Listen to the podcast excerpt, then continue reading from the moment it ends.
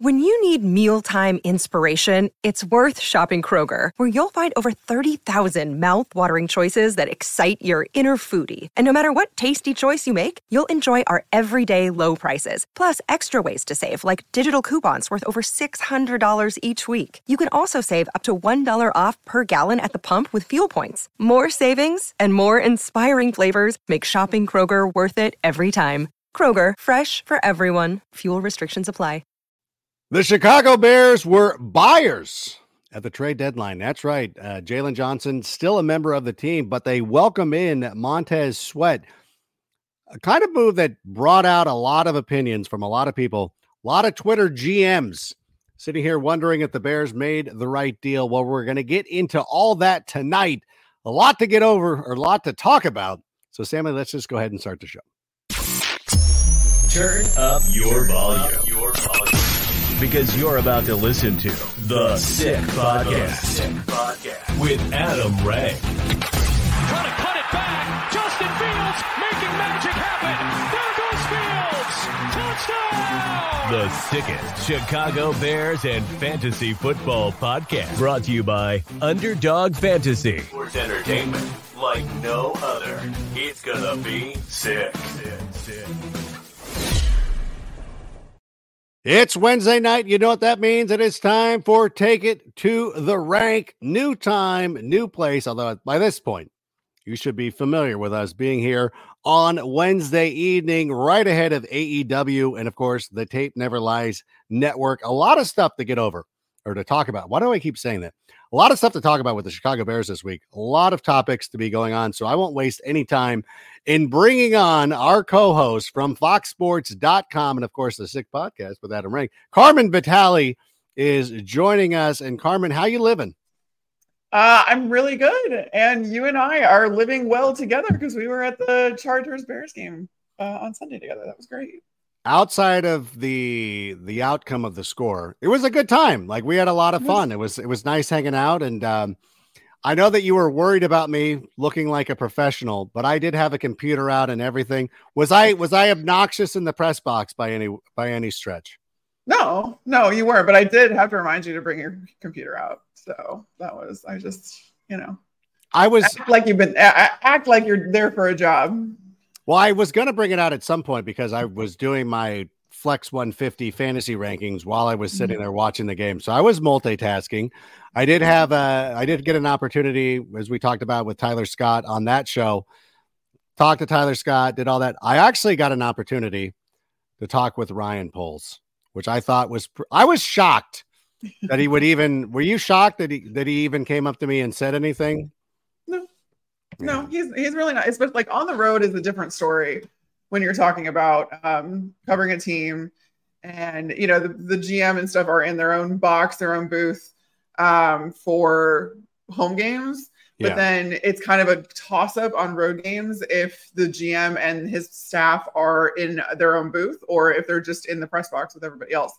And the Chargers had it set up so that Ryan Poles and his staff were all in a row together by Bears PR, by all the Bears beat reporters and stuff like that. So you get to know these guys a little bit more on the road because sometimes they're just kind of with the masses. They're with the peasants in the main press box. Yeah, I was kind of shocked by that because I saw them and they're in their little elevated thing. So they are a little bit off, but I'm like, they shouldn't be like, this seems weird that they're just kind of doing that. But hey, it was cool for me. And I was sitting there. We had an opportunity. One of the cool things was I saw Ryan Poles, and of course I immediately am like, you know what we should, I'm like, oh, I shouldn't have said that. And he laughed. He goes, no, say what you got to say. I'm like, we need to throw the ball deep on the first play. Like, our average depth of target last week wasn't very big. They're going to be expecting short passes. Let's take a shot. And he's like, okay, shut up. We're already doing that. So don't say anything else. And it worked out. But overall, it was a fun experience to be there and to see everything. I still was a little bit disappointed with the result. What was your overall feeling of the team on that night? More of the same from what we saw earlier in the season. The Chicago Bears are who we thought they were, and Tyson Bagent is who we thought he was. And I honestly, like, as someone who has been going to these games a lot, you kind of get numb to it. You kind of get a little used to it. You're like, okay, they're coming back down to earth. And they did. And yeah. They did a little bit. And, you know, I'm not going to say that Tyson Bagent necessarily played bad or anything. It could have been a lot better. But, I mean, he's going to be starting this week again on the road in New Orleans. What is going on? Like, to me, I'm not shocked that he's starting again, but I was kind of surprised that it was so quickly once again, like, Justin's not starting. This will be the third consecutive game that he missed. If you go on IR, you only miss 4 games. So why didn't they just put him on IR? Like, what is going on with Justin Fields? Matt Eberflus classifies Justin Fields as week to week. And the thing is, I think this is me kind of spitballing that this is a way to ensure some sort of competitive advantage because teams aren't necessarily sure who they're about to face. But then when you announce Justin Fields isn't playing on a Monday, and teams have time to prepare for Tyson Bagent. I mean, we saw what happened this last week against the Chargers, where the Chargers were preparing for Tyson Bagent. They knew that Tyson Bagent was going to play. Now, Bears offense doesn't really operate all that differently with Tyson Bagent under center versus with Justin Fields. However, this is one of those things where a thumb dislocation on your throwing hand is just, it's fickle. I don't think that there is necessarily a set timetable. Maybe they were thinking optimistically that he could be back before 4 weeks. They didn't want to, the Bears didn't want to shut Justin Fields down for an automatic 4 weeks if it didn't have to be 4 weeks. But there's a lot of factors that go into that. Not that I really have a clue as to why they didn't, but I think they wanted the option to be able to activate Justin if he was feeling better. But these are really serious injuries. I know it's just a thumb and it's just a finger, but when it's on your throwing hand, your entire mechanics for how you throw that ball and how you can grip the ball are thrown off. And I mean, think about it. Like, even when you like stub your finger or you get it jammed or something, like you can't operate that finger. The way I always say it is I break a nail. If I break a nail, I get used to doing something different with my hand while I'm letting that nail heal. So it's just, I don't know. And it's a fickle thing. I think that they were hoping that he was going to come back earlier. I think they were trying to maintain some modicum of competitive advantage, but it hasn't worked out so far. Well, if they were to do the competitive advantage, why wouldn't you just go through the song and dance of like, I don't know, right. Like we'll find out on Friday if they started it that way. They started it out that way. Yeah, now they're just like, nope, you're fine. Prepare for Tyson Bagent. Like, I don't know. Like, I sometimes I just don't know what to make of that. And it's just, I don't know. It just, again, like there's things about this team that are just confounding me. Like, it's really like, what is going on? Like, not only this stuff with what's going on with Justin Fields, but another coach was let go. Like this, I don't know. We saw the Raiders fire Josh McDaniels, and they're going to give Antonio Pierce a shot. And I'm not saying that somebody needs to lose, that Matt Eberflus needs to lose his job. But at some point, like, who's hiring these assistant coaches that we have to keep letting go? And it always seems to be HR driven. That cannot be a great indictment on this coaching staff. That's what's so frustrating for me, particularly because these are issues of personal misconduct within the workplace, which means it's not a safe environment for everybody to be in that workplace. Yeah. That's something that's happened like just recently with the letting go of David Walker. This was not a good situation. And it was something that he had been reprimanded for before and then was told not to do. And he did it again. And that's an issue where there has to be some accountability. And to hear Matt Eberflus get up to the podium and say, our culture is awesome. And then to hear Ryan Poles say that we've done our homework on these guys before we bring them into the facility. Clearly you haven't. Clearly there is a disconnect here because that is 2 assistants that have left under mysterious circumstances due to conduct issues. It's not performance-based. David Walker was not a scapegoat for the way that this offense is, you know, is or is not performing.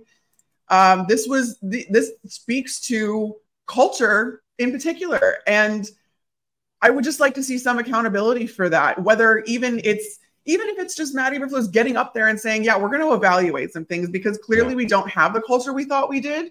And there are guys that work hard in the building, and there are guys that are close and they hang out outside of, you know, the facility and all that other stuff. That can be true. That doesn't mean that you have a sweeping, overarching good culture. Clearly you don't. I had to tweet about this because I was really frustrated today to hear them say our culture is awesome when two assistants were either let go or fired. Your top cornerback is requesting a trade. There have been multiple instances this season of coaches and players not being on the same page, players calling out coaches and the game plan for that week. And then the guy that you traded the 32nd overall pick for in Chase Claypool, you had to deal him within a year of him getting here, within a season of him getting here to Chicago for peanuts because of an attitude issue. So something is breaking down here. And the fact that there's no accountability being taken is really disheartening. I know they fired David Walker, which is more than a lot of teams would do in these circumstances. And I commend the Bears for doing that. But at some point or another, you have to take a really hard look internally and say, okay, why does this keep happening? Because this isn't the first time and you don't have the benefit of the doubt.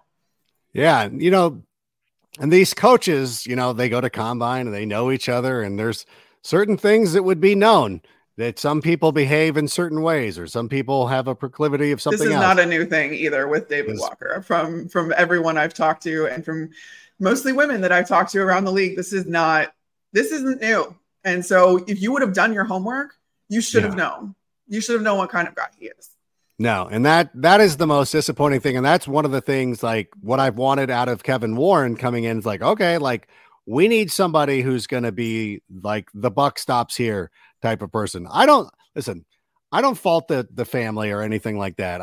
I'm a big fan of the McCaskies, but you now have installed somebody to be you're the president of this team. The general manager answers to you.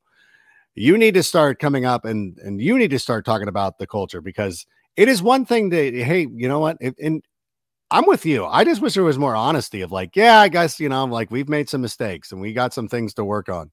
Like, we watch the games, like, as positive as I love to be, and I want to see the best part of everybody and everything. It's like, there's some things you can still work on. And I think that you can have an honest assessment of what's happening on and what's going on and still being positive. Like, yeah, we want to work on this stuff. We want to get better here. And we're just not seeing that right now. And I think, again, you know, you touched on the thing with Jaylon Johnson, where it's like, hey, you know, a couple of weeks ago or 2 weeks ago, or even was last week, like, oh, sounded like both sides are talking. Okay, that's great news. That's what we want. We want to see them working towards a resolution that will hopefully end up being with him being here for a number of years. And then next thing you know, he's requesting a trade. He's allowed to talk to other teams. The trade deadline comes and goes. He's still a member of this team. But what's the latest with Jaylon Johnson? Because some of the stuff that I've heard, it doesn't seem like he's still thrilled to be here. It's like, well, you know, I'm still here and I'm just going to keep playing. Ryan Poles went out to LA, obviously, for the game, but he did meet with Jaylon Johnson's representatives in Los Angeles as well. He felt like the talks went well for the most part, and that they were getting closer, and he went out there to try and close the gap is what he said. And then there was it sounds like there was a total breakdown even after they talked, that this wasn't aligning with what Jaylon Johnson wanted, and that they were actually pretty far off and they were requesting a trade. So Ryan Poles granted Jaylon Johnson the opportunity to seek a trade. It didn't happen. And there is again, a disconnect between, I think, what Jaylon Johnson, I don't think the $30 million number was something that he was serious about. It probably wasn't the best number to throw out in the press conference when he says, I think I'm worth $30 million. Yeah. I get that. I get that everybody thinks that they're worth more than they're probably going to get market value. I don't think that's the number he's asking for. That didn't seem to be the tone of voice that Jaylon Johnson was using. But maybe still not the best number to use, because that would make you they would make you the highest paid corner by over $9 million. Yeah. If you were to get a $30 million a year contract, like that's not just resetting the market. That's delusion at that point. Yeah. So I don't think that was the case, but things have just broken down, and he was able to seek kind of negotiate with other teams, talk to other teams. His agent was able to talk to other teams. Nothing materialized from that. And Ryan Poles said, we're open. We still want to do a deal with Jaylon. We want to keep Jaylon. Ryan Poles does not want to get rid of Jaylon Johnson. But if he does get rid of Jaylon Johnson, and I think what the Bears were looking for in a trade was either a low first or high second round pick, because that's where they feel that they could get another caliber player like Jaylon Johnson caliber player. Otherwise, it's too low, and you're taking a risk there by not being able to replace what you're losing. Yeah. So I think the Bears' asking price was a little rich. That's why the trade probably didn't get done.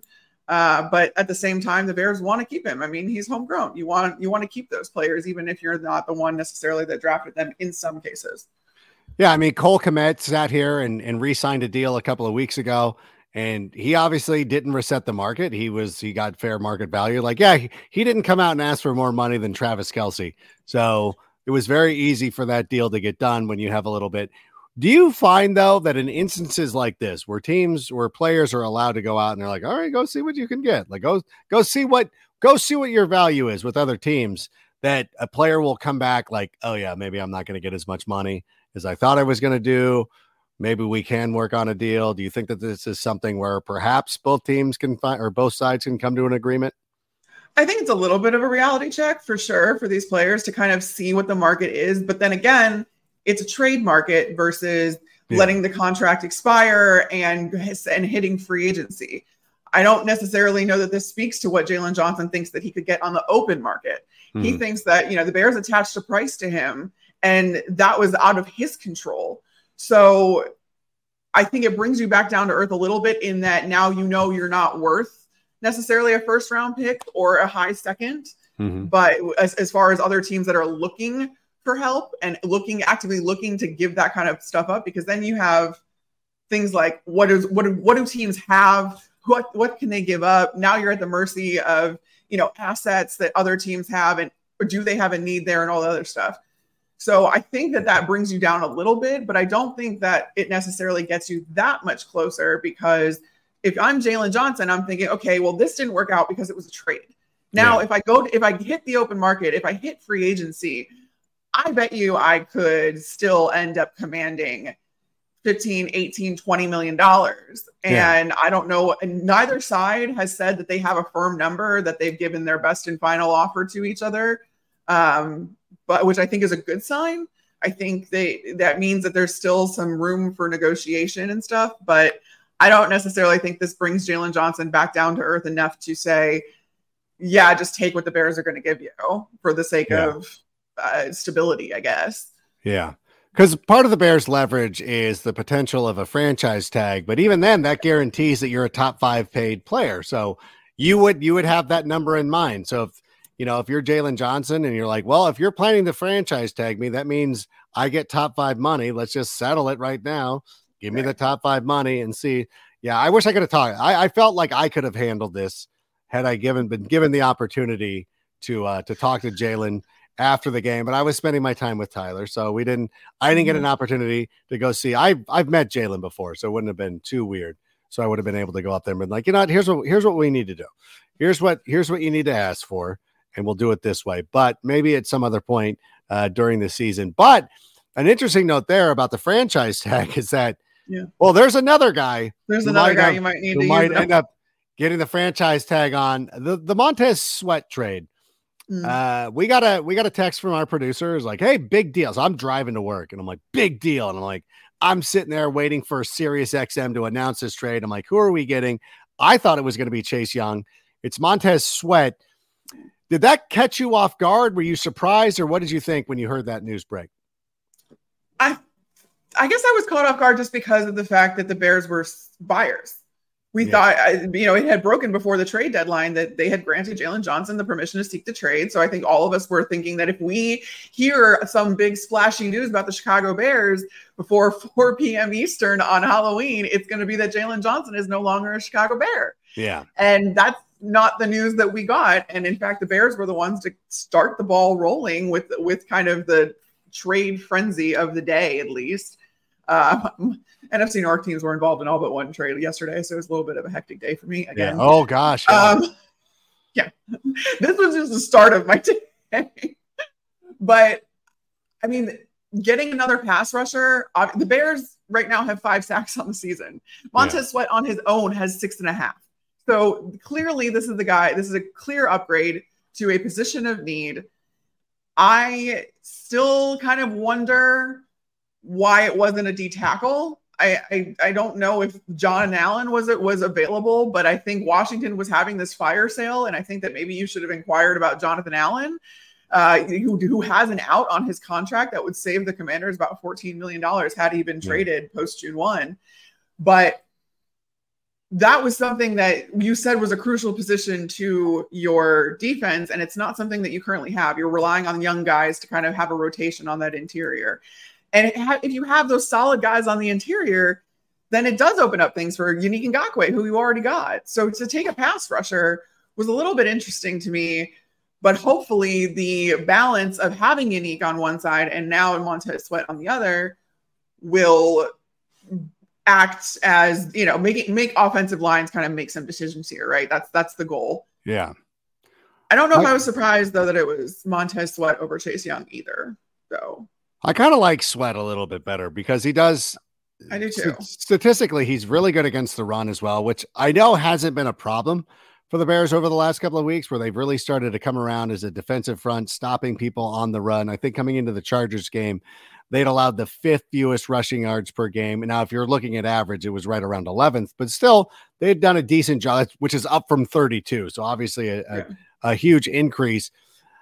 When you, I kind of take it, though, when you go after Montez Sweat, I kind of take it like they're sort of okay with the guys, the young guys that they brought in, who are doing the rotation. And when you have some veterans on the other side that they're going to command some attention, that if you, maybe that opens things up. So I'm happy to see it. I really do. And I know that Jeremy Fowler, I think it was Jeremy Fowler with ESPN or Fowler at ESPN, who was saying like, the Bears didn't really, I still find it a little hard to believe that there wasn't some sort of discussion of is it possible you can play here beyond? Cause like, making that trade for just 9 games seems excessive, but but it's not like we don't have multiple picks like that. Everybody's like, it's like it's essentially a first round pick. I go, you know, it's the first round pick. The 2 first round picks that we have, those are essentially. I was going to say, like, when you get to the 35th pick, which is always in the second round, you can't say that's essentially a first round pick. Yeah, I get it from last year when you're talking about the Chase Claypool trade, because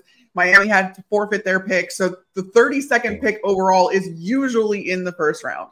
I'll give you saying that, that you brought it up earlier. Talking about that. Right. But like the 35th pick is always in the second round. There is no 5th year option attached to it, which there wasn't with the 32nd pick either. But when it's out of the first round. So I don't want to hear it's essentially a first round pick. No. Yeah. But I do think it was a little rich, given the fact that it is so high in the second round.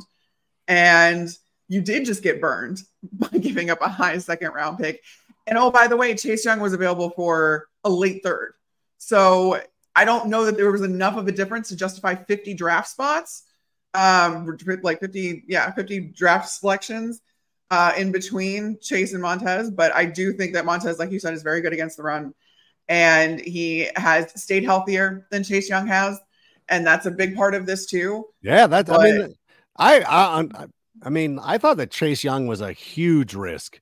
Like I think this is why I was so shocked. Of all the players that we were talking about from Washington who could have been traded, I'm like, of course Chase Young, who in his contract year is now miraculously healthy, who's playing great and doing all that stuff. I'm like, this is like a Gary Matthews Jr. type of thing of like, yep, he's going out there, he's going to make his big deal, and then he's going to go back to playing 6 games a year. So at least with Sweat, I'm like, okay, I'm cool with this one. And again, we do have a lot of draft capital. And if we've learned anything from Ryan Poles over the previous 2 years, it's like he's trading a bunch of picks. Like there's going to be a lot of movement in the draft. We're with that. However, I haven't even looked to see, because I don't even care, because it's like whatever. We have at least 2 first round picks. We're probably going to move down off of one of them, and we're going to acquire more capital. And who knows if Justin Fields ends up playing, comes back and plays well and looks like the quarterback of the future, enough so that you're like, okay, we'll give him one more shot, or we're going to go back with him. Then one of those, maybe both of those picks are just lottery picks, and we get huge deals. So I understand how the internet works, and everybody just wants to talk S on the Bears all the time. Do your worst. It's fine. I don't know. I almost just want to get a jersey. Like when people are, I was on this podcast just before I came on today, like, who are your favorite Bears of all time? I'm like, well, it's Walter, it's Jim McMahon, and it's the second round pick, baby, whomever it is. Like, no, you don't care. Like, it's a draft pick. Like, stop. I know that everybody's played Madden and they love fantasy football and they're in a dynasty league. And now you think you should be running an NFL franchise. No. And I don't even mind too. I know that things with Chase Claypool went awry, but you know what? You got to go out there. It's like, listen, you go out on the first tee, your driver, you kind of spray it the first time. You're like, all right, I'm breaking it out of the second tee. Like I'm not getting away from it. Well, you touched on it though earlier. And the way that this could go really wrong is if Montez Sweat doesn't sign for the long term. Mm. And that was the biggest eye-opening thing of his press conference today.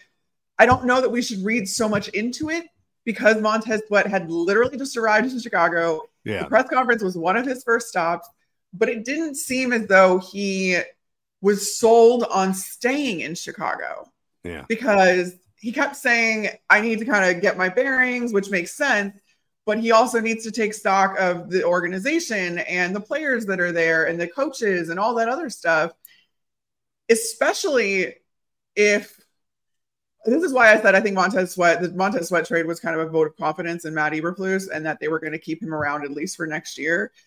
Because if Montez Sweat gets wind of the fact that they're about to fire their head coach, their defensive play caller, and he's going to have to trade systems anyway, and he's going to have to continue on this rebuild, which he was a part of enough times in Washington, I don't know that he's incentivized to stay around.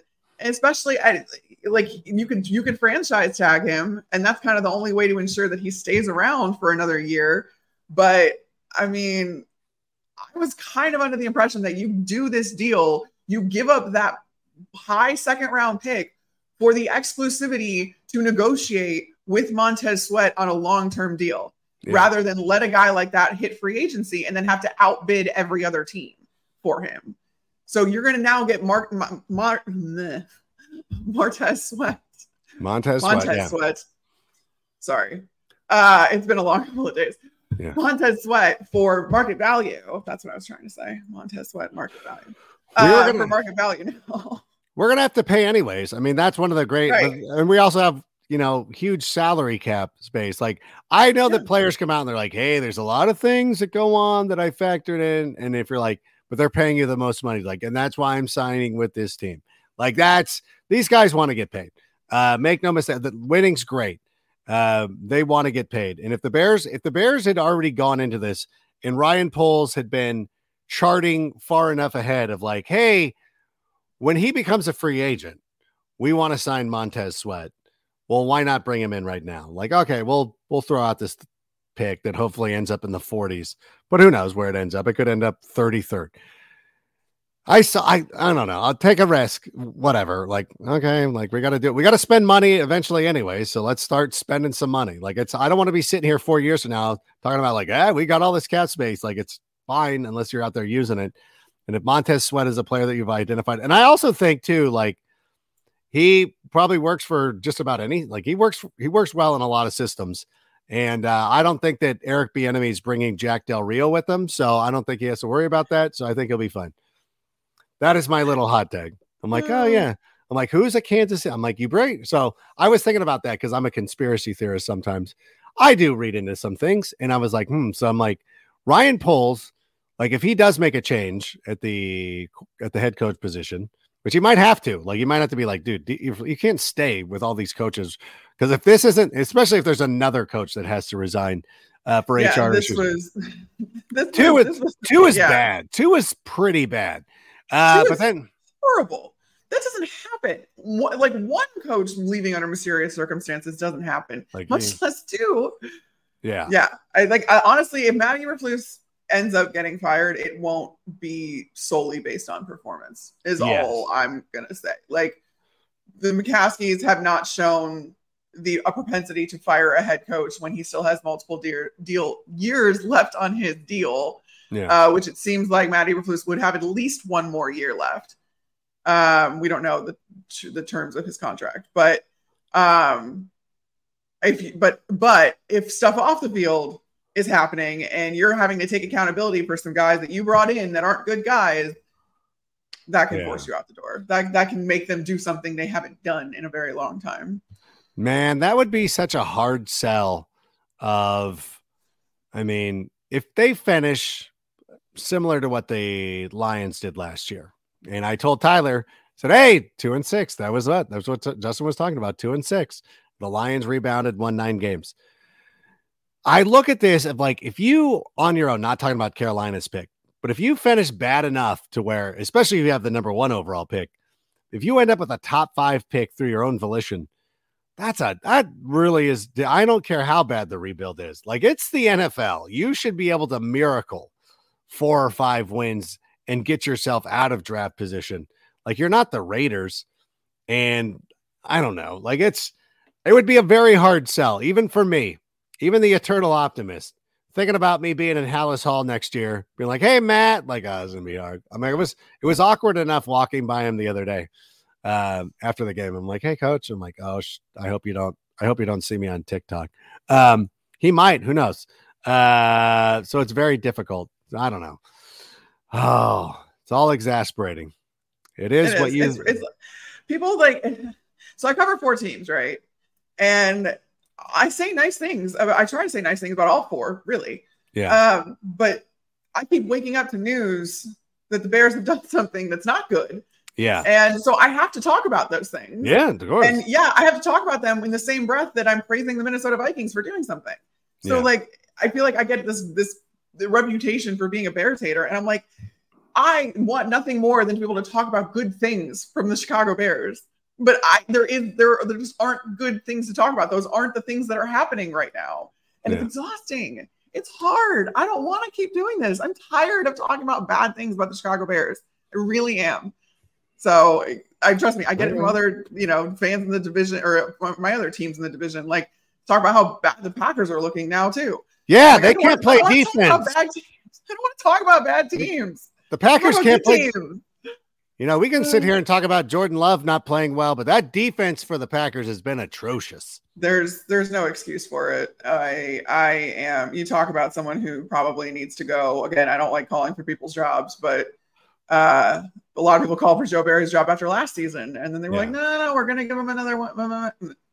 That much talent on that side of the ball, and you can't rely on that side of the ball. Yeah, it's tough.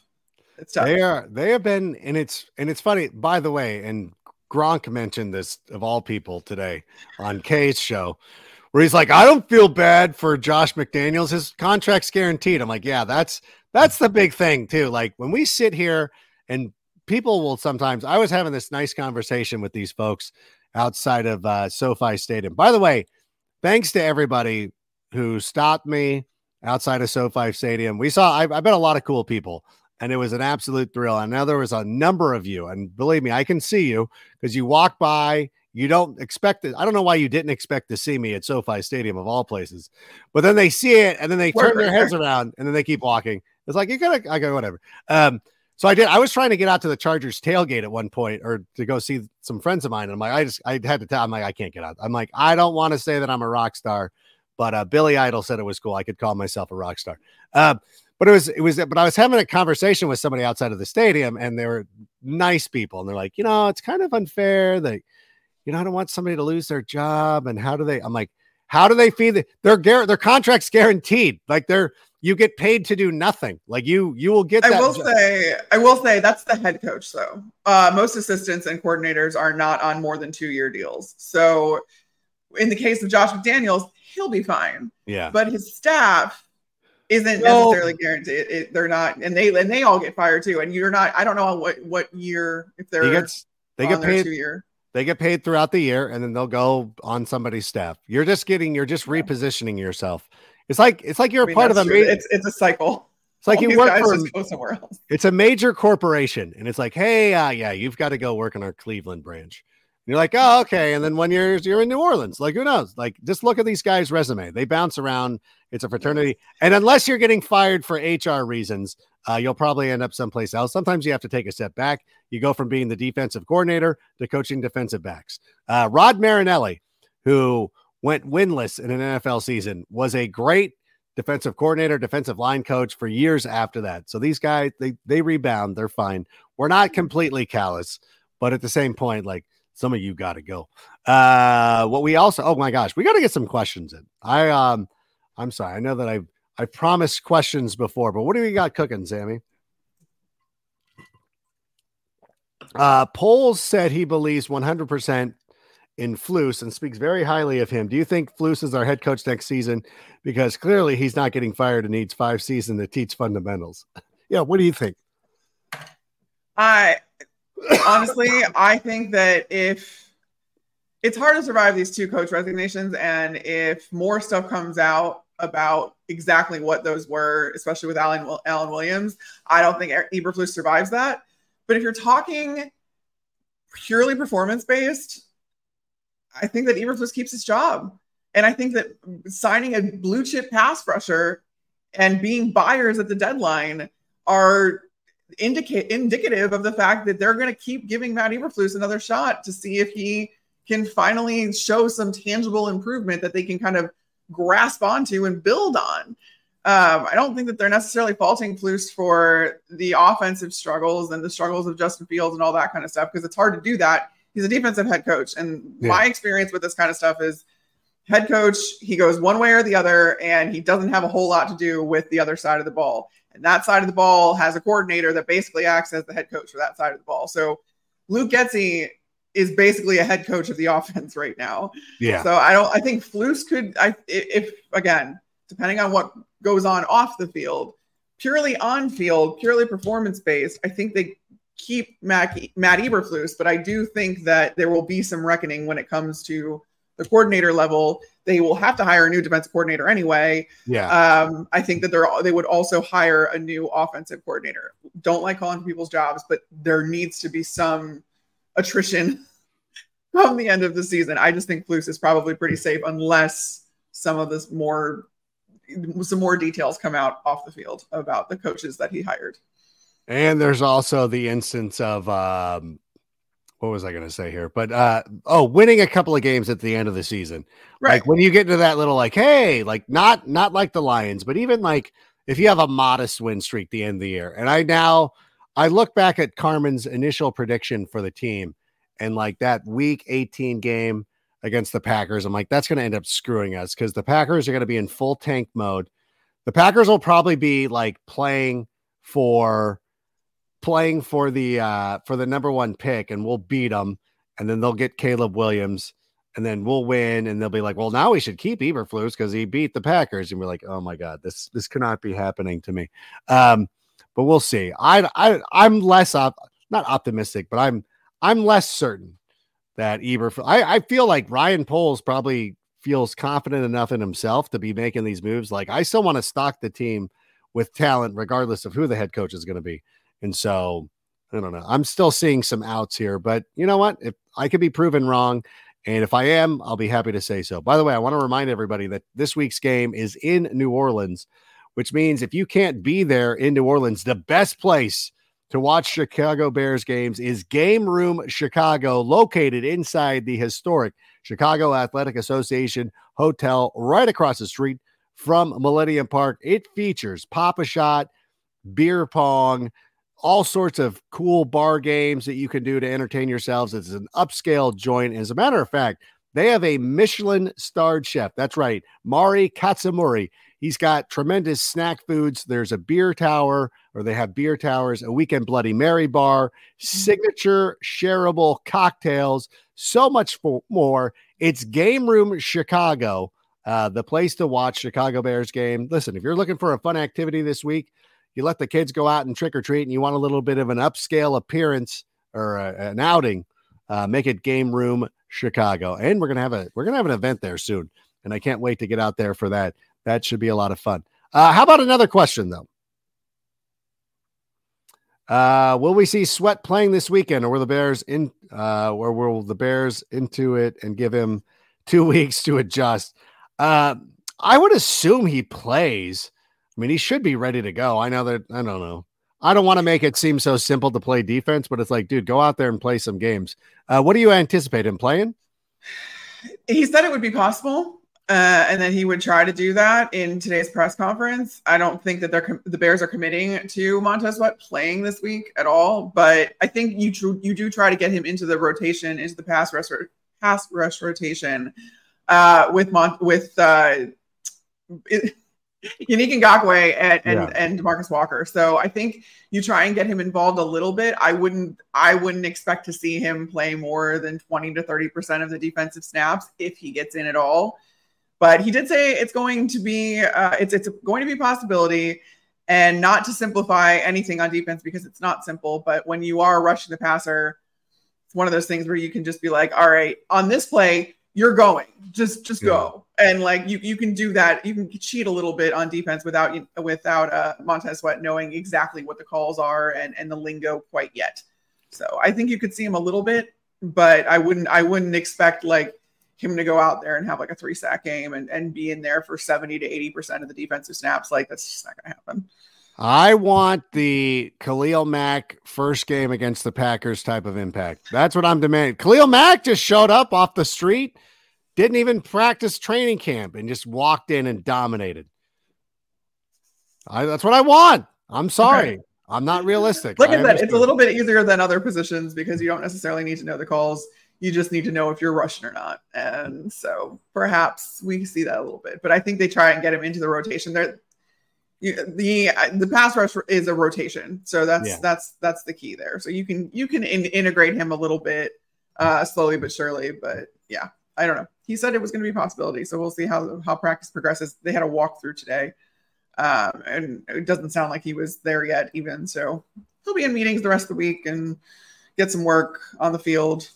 Got a couple days. We'll see. Oh, cool. Go get after Derek Carr. All right. How about another question?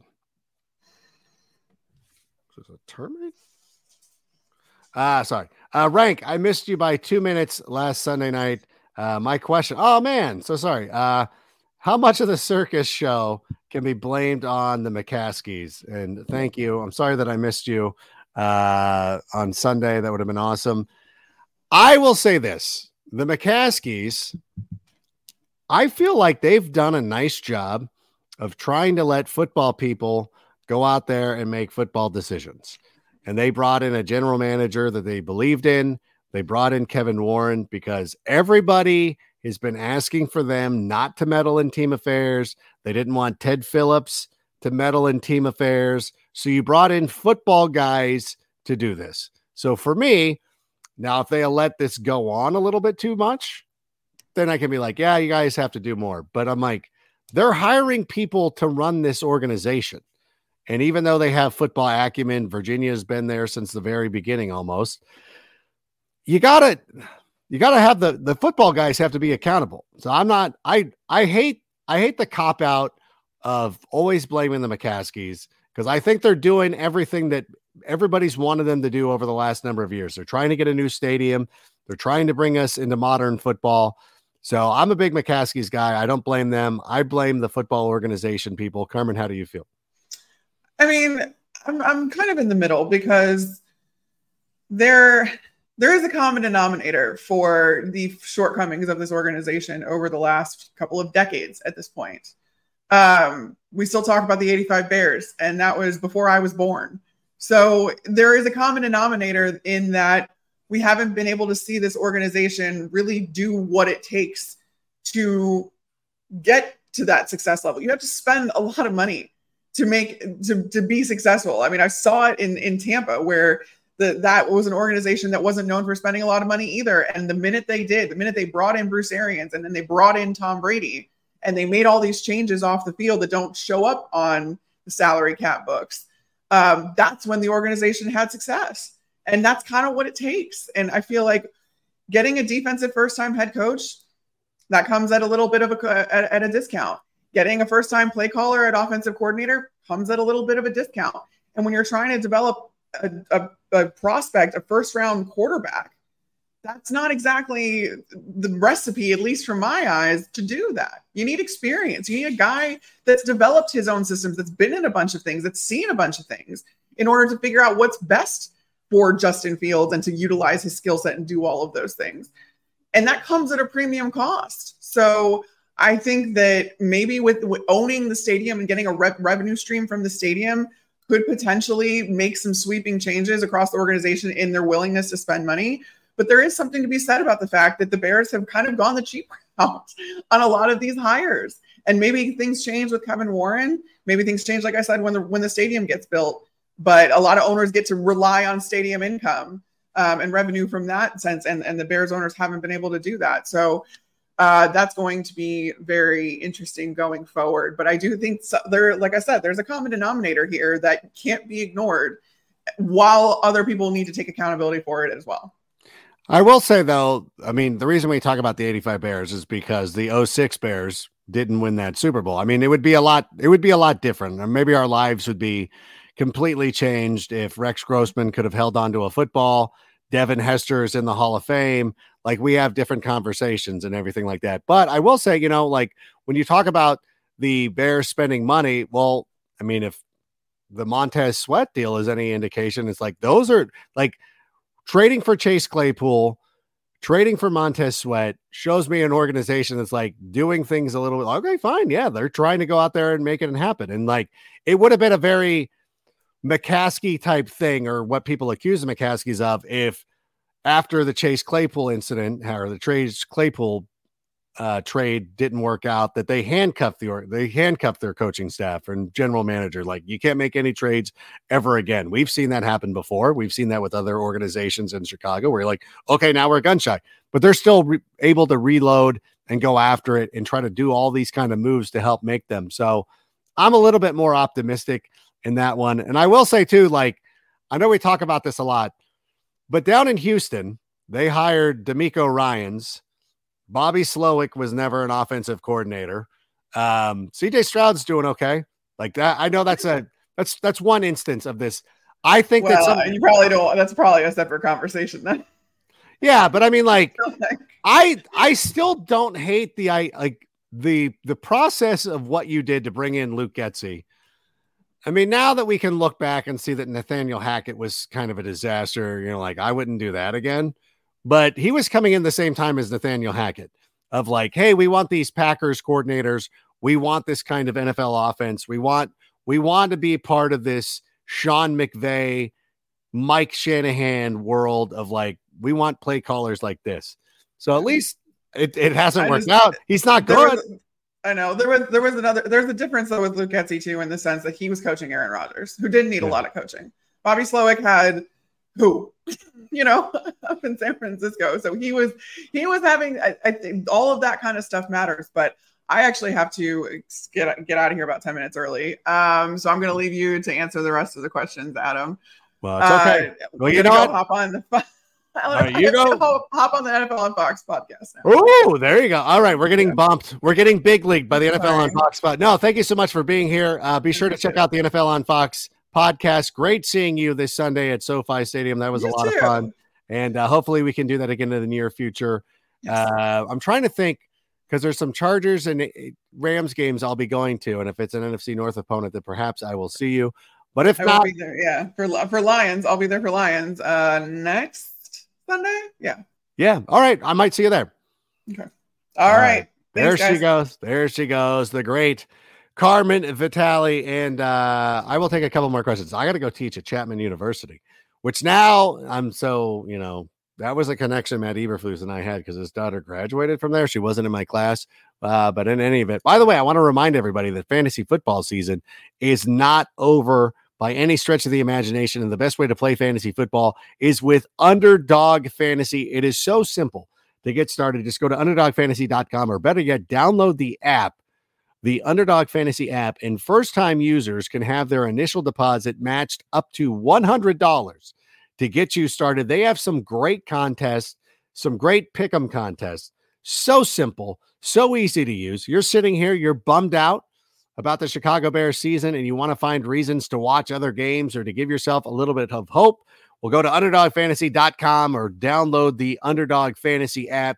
Get into the action with the best app in fantasy football. All right, I could probably do one more question at least, and it'll probably be long-winded. Can the Bears turn it around and win half a dozen more games? The rest of the season, 8 and 9 looks positive right now. I mean, obviously, my initial read of winning a lot of these games is not going to come to fruition. We're going to fall short of the mark that I had previously set out there, and that's fine.